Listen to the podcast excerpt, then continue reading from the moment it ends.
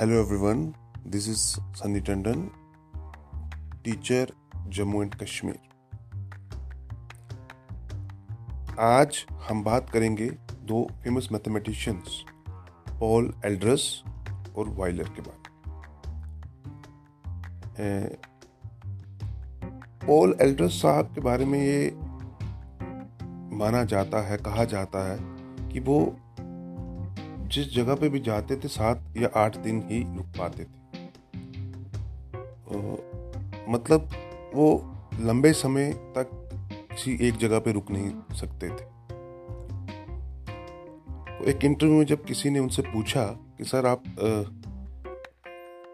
किसी भी जगह सात या आठ दिन से ज़्यादा रुकते नहीं हैं तो उनका रिप्लाई बड़ा इंटरेस्टिंग था।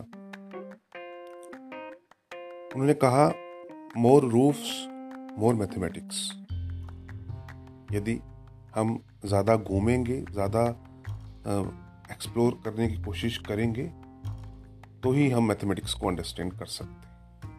तभी जितना हम घूमेंगे, उतना ही मैथमेटिक्स को एक्सप्लोर कर पाएँगे। ये वो मानते थे।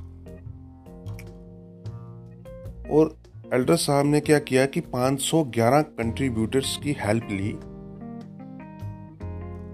और अपनी पूरी ज़िंदगी में, पूरी लाइफ में उन्होंने एक हज़ार पाँच सौ पच्चीस रिसर्च पेपर पब्लिश करवाए। With the help of 511 contributors यानी उन्होंने 511 लोगों को सीखने का और सिखाने का मौका दिया, उनको इन्वॉल्व किया।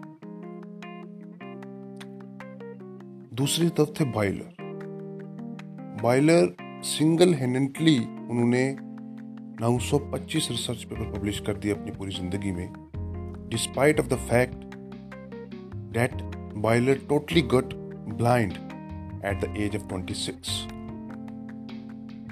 उनको ल्यूनर एक्लिप्स वगैरह और सोलर एक्लिप्सिस देखने का शौक था through naked eyes but Euler ने जो भी काम किया वो अकेले किया। हालाँकि 26 साल की एज में ब्लाइंड होने के बाद भी उन्होंने 925 रिसर्च पेपर पब्लिश करवा दिए अपनी ज़िंदगी में। तो ये बहुत बड़ा अचीवमेंट था। बट उन्होंने कभी किसी को इन्वॉल्व नहीं किया। जो वो करते कि वो सिंगल हैंडेडली करते कि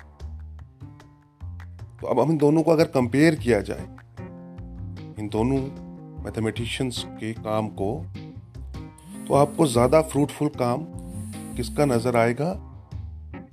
वो हमें सामने ही लगता है कि वो पॉल एल्ड्रस साहब का। क्यों? क्योंकि उन्होंने लोगों को इन्वॉल्व किया। जो उन्होंने काम किया, जो सीखा, उसको स्प्रेड किया, उसको आगे बांटा।